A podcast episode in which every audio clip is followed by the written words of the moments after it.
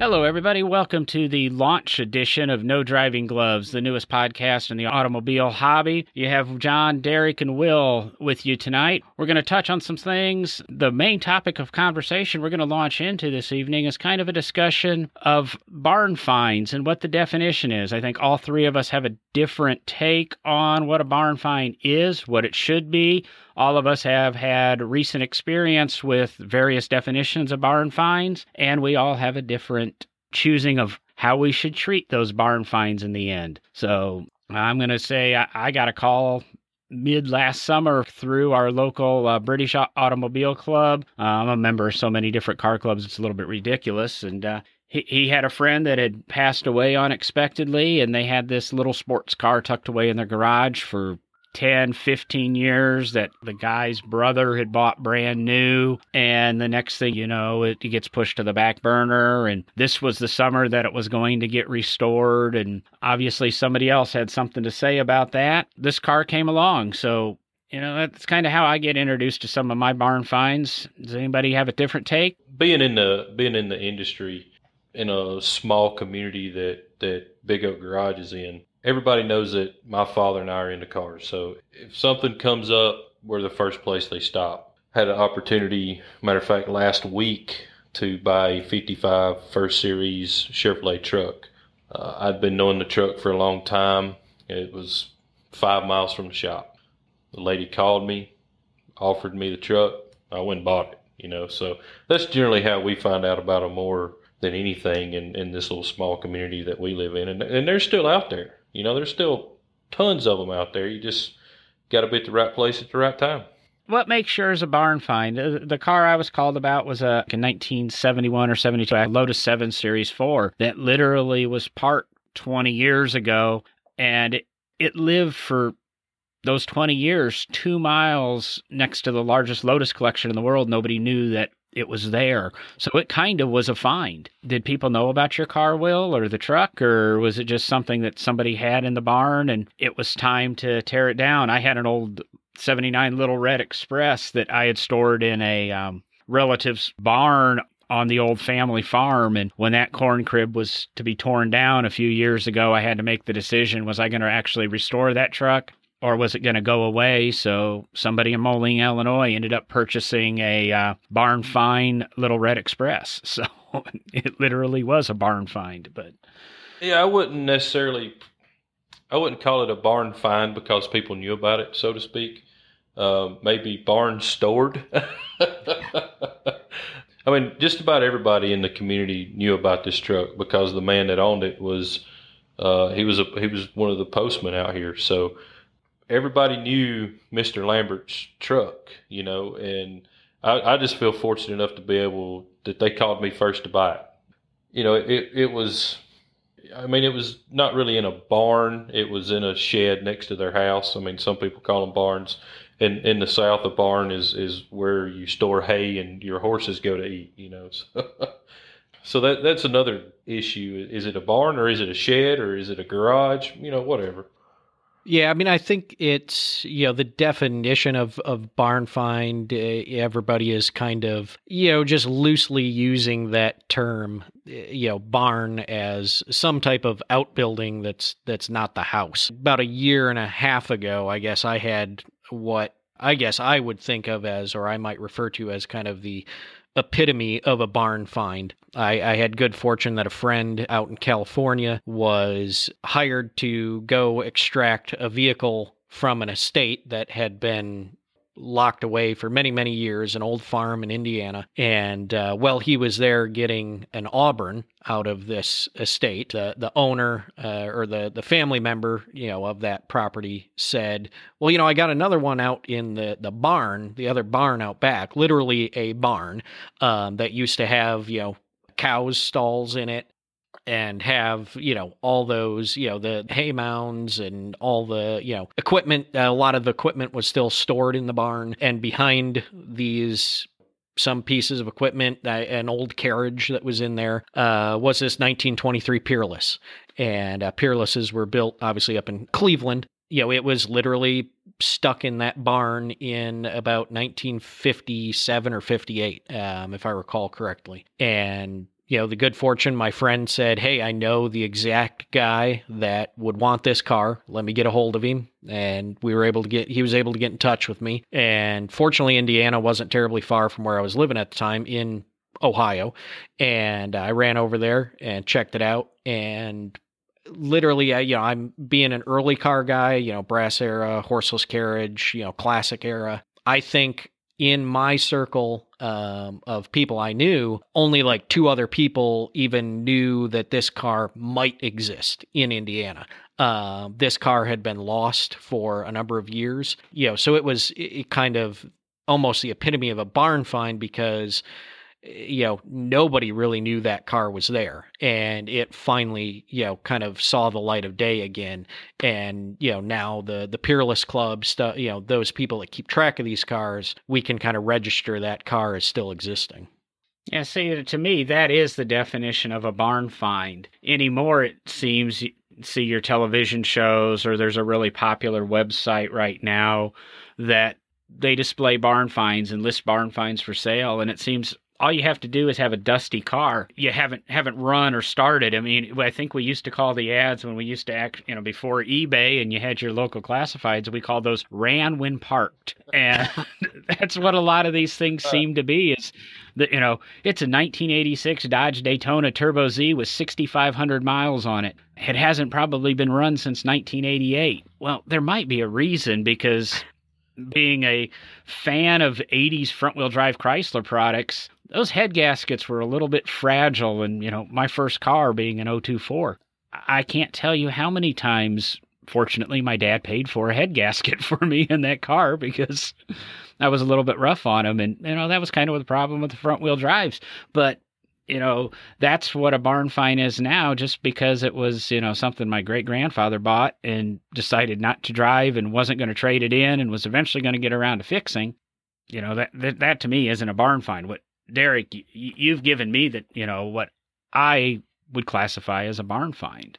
Yeah, well, I mean, I'm not, you know, well, I guess I could, you know, uh, take the rugs out of the house and go clean, you know, beat them, you know, clean over top of my Falcon, a 61 Ford Falcon, and uh, put it out at the road for, you know, for sale as a barn find and probably get an extra thousand or two thousand dollars out of it because it's got dust covered. Yeah, that that's I guess that's one of my other uh, takes on the barn find is it seems that term is being used to raise the value of a car when sometimes it it really shouldn't.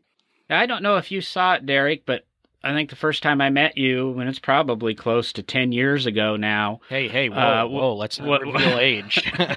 was a uh, Mustang event uh, one of the national 45th or 50th or 40th anniversary Mustang things. And one of our local gentlemen brought out a Shelby Mustang. It was a 350 Hertz edition car, and he sat it up in one of the areas of the show field that might have been the race paddock. And he put some hay bales out and everything and the windshield was dusty and you know kind of made it look like this barn find because he hadn't used the car in about 20 years and the barn find term was just beginning the rise in its popularity. But this was a car he had bought new he had used. Matter of fact it had a trailer hitch on it that he welded on in like 67 or 68 i guess he didn't buy it new he bought it when hertz sold him off. And he used to tow his race car around with the thing. You know, he didn't think of it more than just you know, a pickup truck at the time. You know, it's set up as this revered barn find. I don't know if you saw that at the event. Um, there might be a picture of it somewhere in my, um, you know, thousands of digital pictures. You know, yeah, that, that event was so long ago. I, I don't remember. I know I, I remember not getting to leave the building very much because I was uh, traveling with two cars that we were watching over. Yeah. But I, I seem to remember a little bit of of possibly seeing that car out on the field and kind of thinking that's a little weird. That's as bad as putting the crybaby dolls out on your tires. I, I don't know if it's that bad. And you know, at one point in time, those were cool too. But you if, know, if as, as, a guy who does woodworking as a hobby, run one of those things through a bandsaw, put it in the front yard for 1995. Somebody's going to buy it that afternoon. if, if you're hauling around, if, if you're hauling around hay bales for your car show display? I mean, come on. oh, come on, Mister! I bring ramps and mirrors and you know strobe lights. but hay bales. well, hey, if if you got if you've got a 1930 Model A pickup, you know, and you got them in the back to sit on, it's okay. It's okay. You know, if you're using them around your 1972 Mustang, uh, and no, no, no. well, I guess hay is for horses. So. Taking Well, the actually- pony cars to new levels. yeah. Instead of you know what you do, Will, with setting up your ramps and all your you know axle stands, getting the car up, getting the mirrors, I'm going to take my Peerless out. You know, put a couple hay bales under it, jack it up, set it on them, take the wheels off, put some mirrors under there. Get some little pygmy goats. It'd be a petting zoo. What's, you know, everybody's intention with their barn finds? The Lotus, I personally chose not to exercise my right to purchase on it. I could have got a heck of a deal, but, you know, I, I just didn't want to take the time to, to restore it. I want to come home and drive my cars. So, uh, you know, it was acquired by the museum that I'm with, and uh, our intention is to do kind of a cleanup preservation. Being a local car, it's a really nice artifact to have, and it fits in with the collection. It'll be running and driving and brought back to a, a new condition, but not necessarily restored to showroom new. We're doing it as a museum and educational tool. So people can experience and see and hear and smell the way these cars were when they were built. What are your plans, Derek or Will? I can jump in. Um, obviously, coming from the museum world, uh, trained in conservation, and my aim is to preserve the car as much as possible. It's a pretty solid car, having been put away for so long. You know, it's a lot of original pieces and components and finishes. You know, it's it's the original interior, although it's you know, kind of tore up by the raccoons that were in the barn. Um, it's the original California top, which is, for anybody that doesn't know what that is, that's a, a non removable, uh, non folding basically what looks like convertible top. Uh, so it looks like a touring car, but the top does not fold down and it does not come off, anything like that. It actually has its original plate glass side curtains that um, go in to make it basically into a full sedan. The paint, I question paint. I don't know that it's the original paint. It looks to be probably a, a repaint. Uh, obviously, I got to do more testing and, and research on it yeah, my goal is to go through the engine, all the mechanicals, transmission, know, rear end, do get it all running properly, make sure everything's solid, basically stabilize the body for structural safety and uh, you know repaint what has to be repainted which right now are the fenders and running boards because they were removed by the owner that stuck it in the barn and he was going to restore the car. Unfortunately passed away about six months after he got the car. So those have been already stripped. So those will get repainted and i'm just going to put the car back together and drive the wheels off of it. You know i'm, I'm going to preserve it but i'm also going to use it drive it and get it out there so people can see it I think this is probably an opportune time not to probably cut Will off, but we use these terms, and for you and I, Derek especially, and even Will, he has some of the uh, restoration background.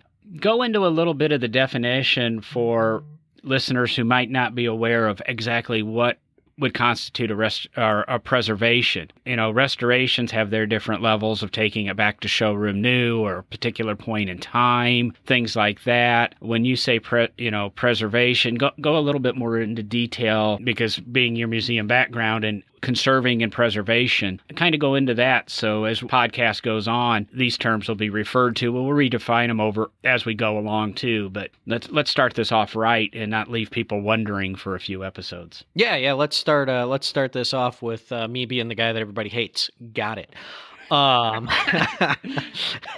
uh, obviously, you know, eh, eh, coming from the museum end of things, it's it's a little different world than your typical, um, you know, automotive collector restoration uh, world. In the preservation end of things, you know, conservation conservators are that's the profession of preservation you know you've got your art conservators in the art museum world your objects conservators all these different types of conservators and what we're aiming to do is preserve the object in the condition that essentially the museum museum receives it in. Um, if it's in good enough condition. We will restore objects. You know we do do that in the museum world and we can get into a talk on that too. But preservation is really using and what we do is we use reversible treatments as, as much as possible so anything we do to the object, so in this case, a, a, vehicle, a car, is reversible. Any of the adhesives we use to, um, you know, adhere loose paint back down, we can actually take that adhesive back off and the paint would be loose again. Um, it's it's a weird world, I I know, but you know that's that's kind of the idea is to preserve it at a certain point in its life. And then, you know, when we get into restorations, obviously we do almost the same thing. Um, we try to restore a vehicle or an object back to a certain point in its life be it you know when it the the moment it rolled off the assembly line or in the case of I worked on the project to bring the 1965 Lotus Type 38 that Jim Clark uh, drove to victory at the Indianapolis 565 kind of managed a big part of that project. And we aimed to restore that car to the moment it crossed the finish line. And nothing better. And you know than that um, you know we didn't want it to be a hundred point concours restoration. We wanted it to represent a moment in time. Um, i don't know if that's that's a clear enough definition but that's that's kind of the quick rundown. It's a good definition and, and i don't want people to think that you're the bad guy because remember i played in the museum conservation world between restoration careers when i was with the shop in virginia to my present job. I, I stopped off and played in the museum conservation world and wasn't necessarily playing with cars, more like big boats and rocket ships and statues. It, it is a different world and a unique world, and I think that's part of this podcast is to educate people on some of the, the differences that we'll discuss as time goes on. Well, now that Derek's talked about gluing his paint back on so that he can unglue it in the future, and me talking about, well, we might make it, make it look new, what are you going to do with your pickup truck? Well, I'm going to do what I call preserve it. now, um, what I plan on doing with it is is build myself a, uh, shop truck. Uh, I have a uh, generally I'll build a shop truck every couple of years, and then somebody winds up having to have it worse than me, and I sell it, and then I kick myself in the butt. So then I build another one. So it'll be my next little shop truck. I'm going to leave a straight axle under the front, but I will use a dropped axle and drop leaf springs, disc brakes. I'll take that engine out and I'm going to put a, a uh, 261 out of a 57 two, two ton truck. I'll make it all EFI, fuel injected, uh, six speed manual transmission, disc brakes on the back. Probably, uh, I'll probably do a four link with coilovers or something like that on the back, and you know, put a later model rear end under it and and just really drive it and enjoy it and uh, really really not cut anything up on it. Just it's it's such a good truck and it's got cool history. Uh, i'm not going to do anything that can't really be re- reversed if somebody would want to put it back original. But you know I, am in the hot rod industry so we're into taking an older car and, and and making it drive and handle and stop and perform like a late model car. I'm not going to the extreme with this one but generally that's what we do. So just something cool to put around town in, run to the parts store, or you know if I need to go to a show in Nashville or, or Columbus, Ohio, or something like that, and hop in it and drive up there. Things like that make sense to do, in, in my you know my humble opinion, because because you put that truck together so that it can be used and driven and seen that's what gets the youth involved because all of a sudden they see this cool, cool truck i know my uh, 13 year old stepdaughter, she, she goes crazy over the 50s era trucks when she sees them going down the road. But if it wasn't for people that made them usable uh, on kind of a daily basis or the shop trucks, she'd never be exposed to that. And she would live in the worlds of Hondas and uh, Hondas and things like that. So that works. And then, you know, we'll say Derek's is just as justified because it's really preserving history and it shows people the way the cars were done. We might hate street rodders when they cut up su- such and such a car, but my argument's always been I had the opportunity to buy that car just as much as the guy that's cutting it up. And as long as it's not the last one in the world, I guess it's okay. You know, and that's what I was I was going to say. You know, I mean, it, sometimes it really comes down to what the car is. Um, you know, my my 23 Peerless that I pulled out of a barn. Uh, you know, right now the Peerless Club we know of like six or seven of them that exist. You know, it's it's one of the early American automobiles with a factory V8 engine. You know, it, it would be heartbreaking for someone to cut that up and, and turn it into a hot rod. But you know, you you find a, a 50s era, you know, Chevy pickup, Ford pickup, one of the I mean there's, you know, thousands upon hundreds of thousands of those built. There's still thousands of them that, that exist. You know, it, it, I think sometimes it does come down to, you know, be smart with, you know, the vehicle you have. And, and if there's some significance behind it, maybe don't cut it up into a hot rod. If it's another Model T, mm, hot rod it. but what if, what if that, the, the Peerless that you own, what if it was missing half the body parts, the, the engine transmission was gone, the front axle was gone. It was just basically kind of a hole of a car. Would would there be enough parts out there to put it back so it appeared original, or what would you do in a in a situation like that? Would would you you know, maybe put a late model drivetrain in it and get the outside looking as original as possible with, you know, made panels for it um, would you do something like that, or just I don't know? It's just something I've always wondered. If you do find a car like that and half of it's gone, what do you do with it? No, that's uh, that's a cool question, actually. Um, you know, I think I think with something as rare as the the V8 Peerless, um, you know, had I found out about that car and it was in that kind of condition, missing a bunch of parts, the way I approach that is, you know, someone that owns one of those cars that has one restored or is restoring it, those are good parts to make sure that other car is put together with original components and original parts.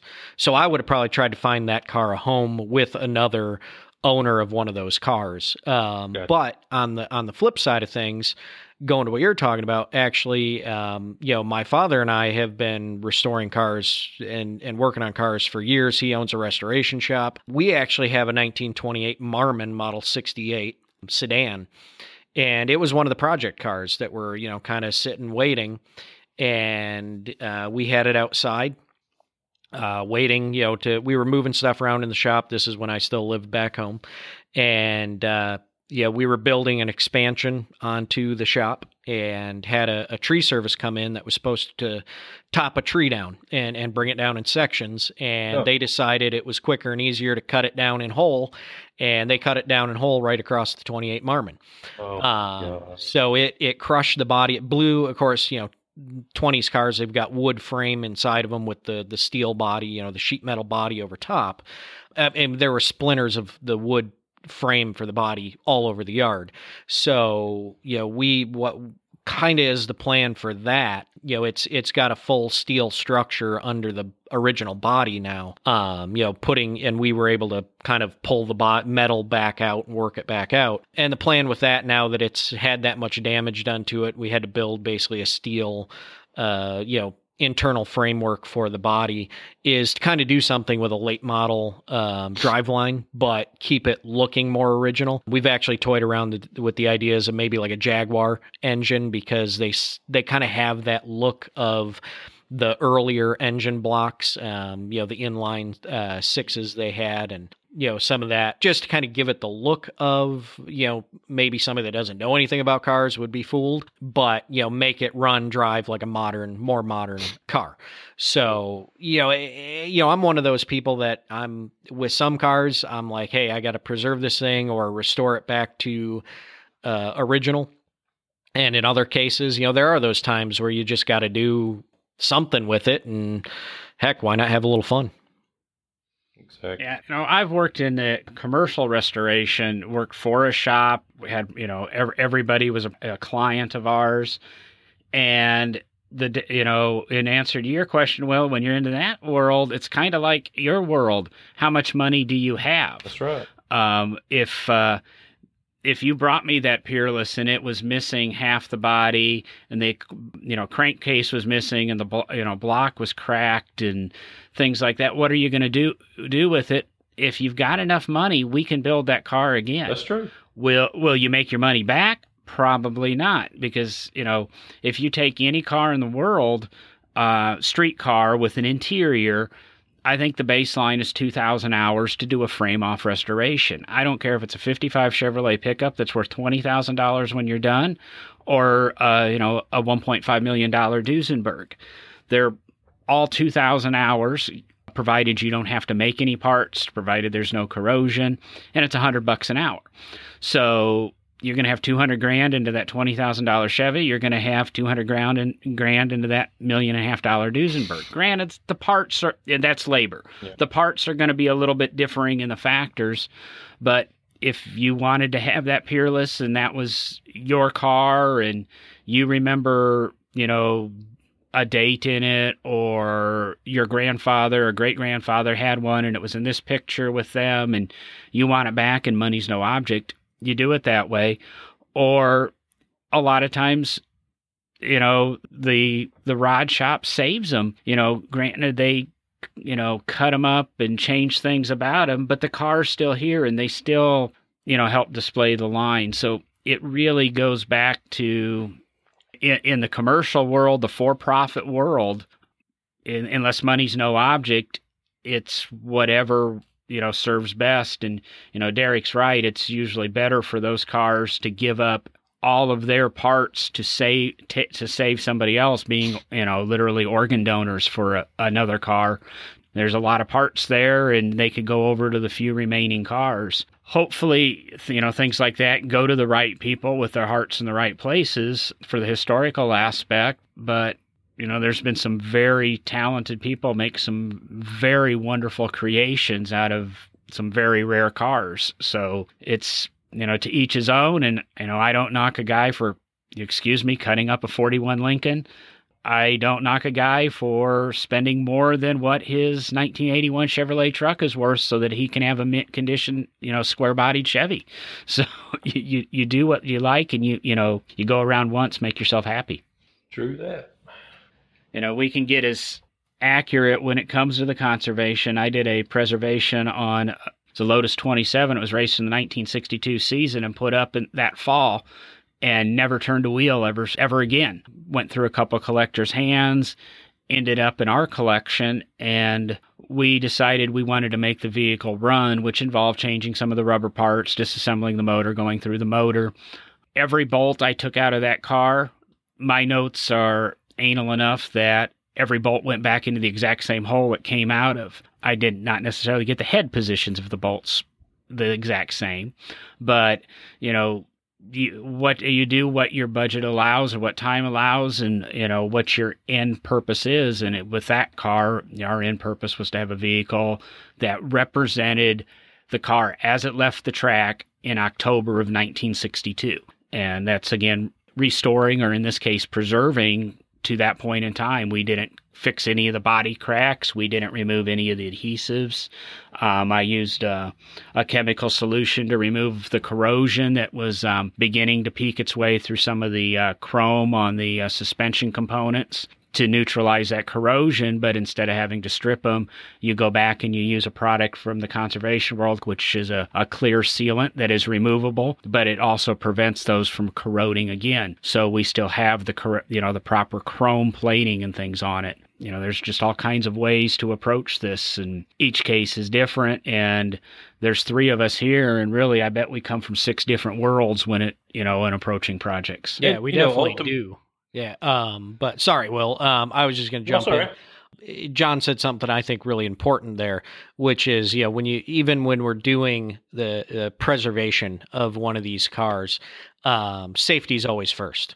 Um, oh yeah. you know and that's you know on on my peerless on the lotus on whatever car we're talking about you know all of those uh, you know safety pieces of equipment the brakes all of those you know the rubber components every yeah those are being essentially restored because you want to be safe you're going to use you know as close to original uh, style of parts components things like that that you can, but you're going to make sure that when you're out, that car is stopping, that car is safe to be out on the road, running, doing what it needs to do. Eh, you know, I eh, from the world I come in uh, come in from, you know, safety is, I always put safety first, um, especially you're dealing with museum collections. Sometimes we're running cars that are one of a kind we want to make sure those cars are going to stop if they need to stop and and do what they're supposed to do and they're you know the engine's not going to have some catastrophic issue and throw a rod through the side of the block you know so even though we talk about preservation as as kind of you know we got to keep that car as you know as original as possible and and treat it a certain way we're still going to make it safe yeah safety's number one for us too i mean you know, we're trusting a guy that's going to be driving his car 80 miles an hour down the road. You know, he's going to be keeping up with traffic. He's going to be driving to California and back. And, you know, that's something we don't, you know, we don't take very lightly. It's, uh, it's got to run, got to stop, and, you know, got to keep up with traffic, not run hot and leave them stranded. And, you know, that's very, very, very high on our list of things. So, and, you know, going back to the, preservation and restoration. You know, at the end of the day, if the guy's got enough money and he wants a restored peerless and say a hot rod peerless, you can create a hot rod peerless from the steel that comes in on the steel truck. You know, you can build your own chassis, you can build a body, you can build an exact replica of that peerless. That's a hot rod. And you didn't hurt nobody, but he's got a hot rod and he's got an original. If you know, if that's something that somebody's wanting to do, that's something that definitely can be done nowadays. Yeah, but this, I guess, you learned in the uh, commercial shops. This is America, and we can replace, we can put a new motor in a car, we can put new axles, we can put new tires, we can put new wheels, we can put new upholstery, we can put new gauges, we can put new wood, but you better give me that body. you know, I, I, there was an instance we were working on a uh, Jaguar XK120 and literally we were putting it up on the jack stands to begin disassembly and the car broke in half and that happens i could have ordered a body out of england for $30000 um, but that wasn't going to be the car to that guy. We were putting an interior in it. We were putting a top. We were you know everything else was going to be new in this car because it was just the way the car was. But he had to have that body. So um, i think hundred thousand, hundred twenty thousand dollars later, he had a he had his body with all the rust repair, all the rust gone, but and it probably was 80% new sheet metal because there's just nothing left but and that's one of the funny things is you know people get attached to certain things um, i think if you we were discussing this and we were living in the United Kingdom, it would be different because throwing a new body into, you know, a, a, mini restoration or a Jaguar restoration or an MG restoration, there's companies over there stamping new bodies.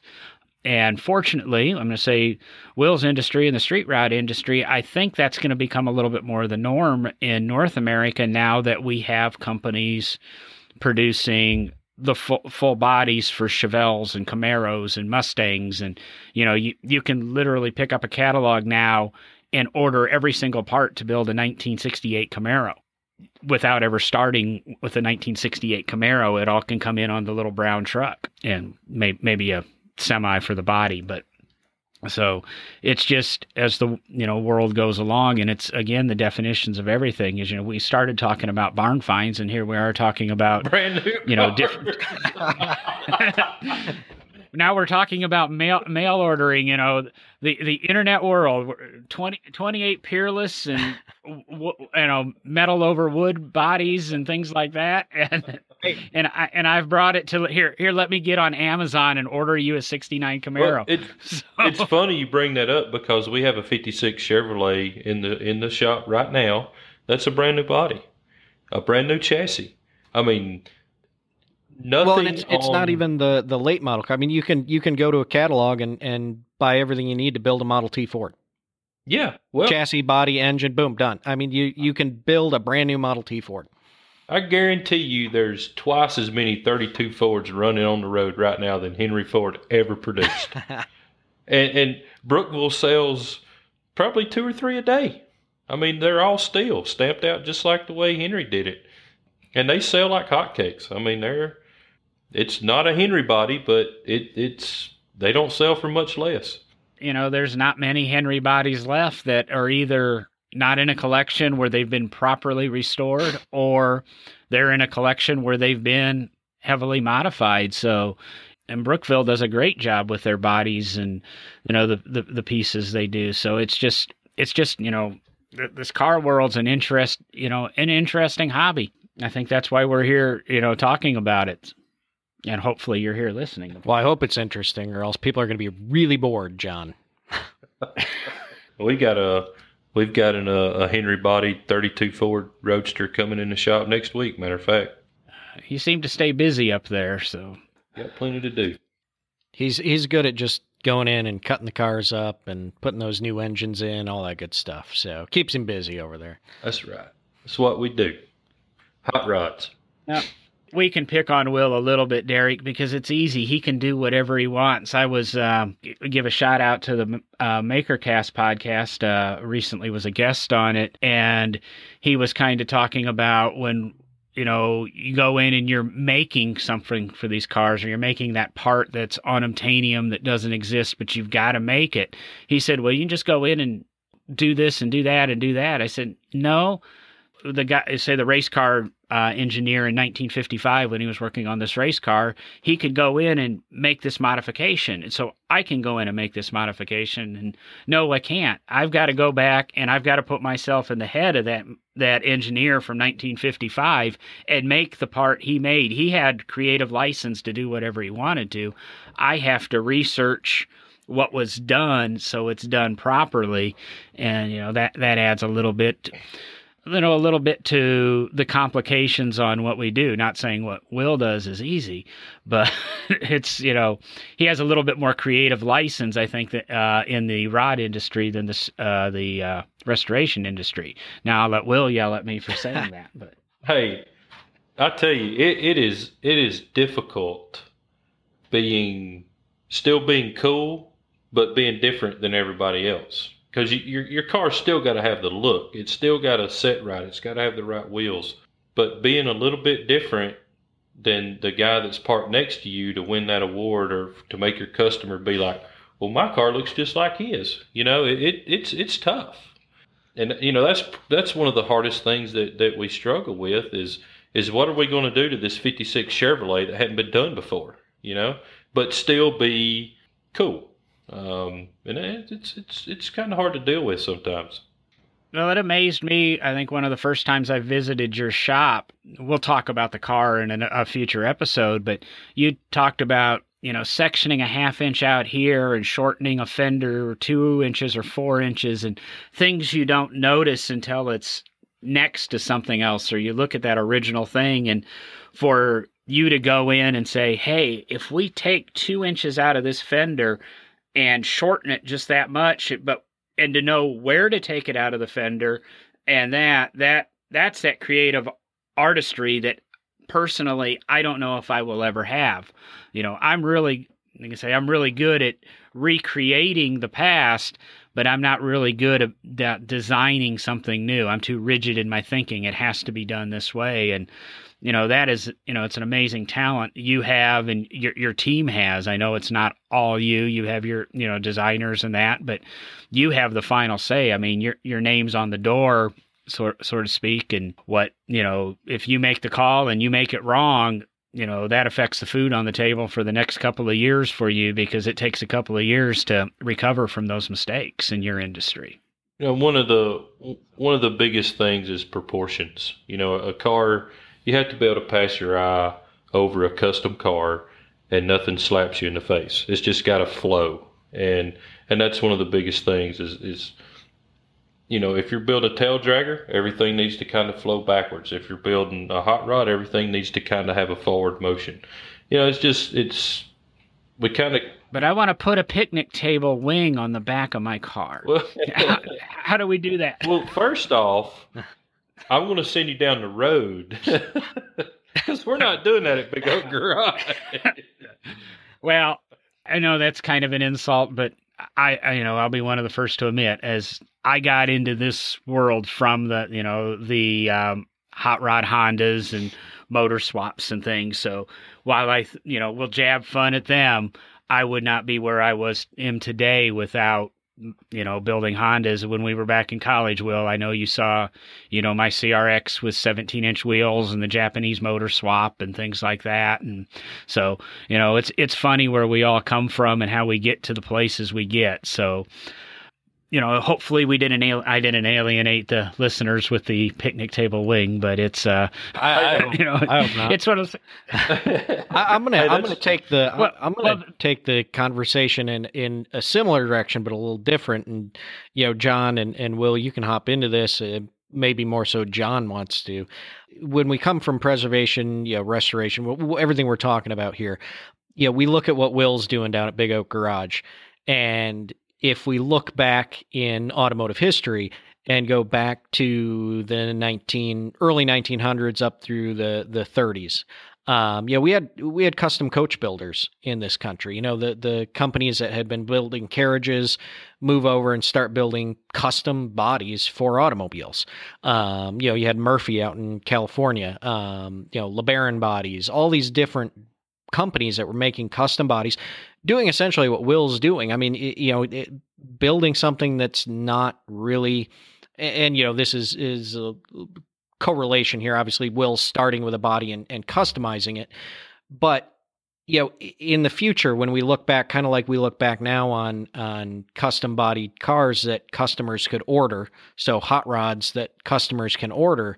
You know, these are custom ordered. These are things that you know the owner is choosing how to have them built, and another owner comes along. Okay, that guy wants to get rid of it. Another owner comes along, and he makes modifications to it and it keeps going and, and finally it gets to a point where this car is 100 years old like some of the cars that have custom bodies you know we're dealing with now what is right and wrong in restoring that car or you know do you you know eh, or even having the right to do more custom work to it because the sole intention of that car when it was ordered um, back then or be it the cars that will's building now was to have them the way the owner wanted them so does the new owner have the right to customize it the way he wants it, or does it need to be restored or preserved to a certain point in its life? Now, you make very good points in that because I don't know how many of our listeners are aware, but if you ordered a, a Rolls Royce or a Duesenberg or a Bugatti in, in that era, you got a chassis and then you took it to a bodybuilder and then you're right, they custom built you a piece to go on that. They sold you a frame, they sold you an engine, and how how that frame and engine appeared to the general public was a lot your decision. And then you get into this, you know, street rod industry began and, you know, as a product of World War II and the guys that didn't go out and rush out and buy MGTCs and TDs, they they went and bought the the old Model Ts and Model A's that weren't, you know, par- went to the war effort and built their belly tankers and their street rods. And now those cars are being respected and you know they've even had categories at Pebble Beach and Amelia Island in recent years. So there is the respect to them. And a lot of my more recent career is dealing with race cars. And those are cars that were built crashed modified on a weekly basis so what is correct and what is wrong when you're doing that you know so you know there's a lot of good points in looking at where we're at so the, at the end of the day, the man writing a check is generally always right. So you put it put it the way he wants it. A- as a as somebody who is dependent on a man writing a check like that I, I you know I understand it but it's you know Derek Derek and I playing in a museum world we look at it a little bit are the person writing the check at the end of the day if they're not writing that hundred and fifty thousand dollar check to to do the restoration, they're writing a you know a fifteen dollar check or a ten dollar check or to come in and see the product and it has to be presented in such a way. So again, like you know, I alluded to early, three different people, six different opinions on the idea, and I'm I'm hoping you know hundreds of people listen to this or thousands of people listen to this. You know it creates tens of thousands of opinions. You know we get maybe we'll get some feedback from our listeners on what we th- what they think about you know our opinions. I'll admit i'm wrong to some of you and derek's wrong to some of you and will's wrong to some of you and then again all three of us are right to some of you and some of you are sitting there clamoring going I need my own podcast because I want to I want to re- be a rebuttal or I want to call in. Well, you know, it's it's one of the it's one of those things and I'm told many times when people vi- visit me at work that I do what they want to do. but there's a lot of stress in what we do. When it comes down to it, it is a fun. I think all the three of us have fun jobs. I don't think any of us would trade our jobs uh, for anything. We um, earn a living really playing. I've come to the little saying I don't think I've ever really worked a day in my life because, you know, what I do, people retire to do. What all of us do, people love to retire, they go home and do on the weekends. As we've talked about, there's a lot of decisions and a lot of thinking that goes into every little decision that all of us make, whether it's building custom cars, whether it's doing a preservation, a conservation, a restoration, and things. So, do you guys agree or disagree, or as we begin to wind this down? I agree hundred percent. Just just because it's not your idea or it's not done the way you want it done, that don't make it wrong. You know, so I respect uh, I respect something about every car in the world, and that, that's just how I look at things. Just because I like it, that don't mean you have to like it, but it's my car, so. Yeah, and I, I mean I agree 101 percent just because I want to agree more than Will. Um, so, so you you agree 1.01? but no, I, I I agree because you know again it, it, there's a lot of decisions that go into this, and it's all based on what that owner or you know what those of us in the museum world whoever it is the collector whoever we're talking about it's their passion um you know it's it's coming from the point of what they love and what they appreciate and when you get right down to it, it doesn't matter if you're a tuner guy. It doesn't matter if you're a brass era horseless carriage guy. It doesn't matter if you're a street rodder. Doesn't matter what end of this hobby or interest or job or whatever this is to our listeners or um, anybody in it. We're all car people. And it's all about, you know, the cars. And yeah, we all have a different opinion on what we like and what we want to see done with our cars. But when you get down to it, we all have the same basic interest, and it's it's these fantastic machines that we can do so many things with. I think with that, we're probably going to go ahead and wrap up for today. If you have questions or comments, email us at no driving gloves at gmail.com. Be sure to subscribe to No Driving Gloves using your favorite podcast catcher Follow No Driving Gloves, one word, on Facebook or Instagram. And most of all, please check out our page on Patreon where you can help keep our tires rolling.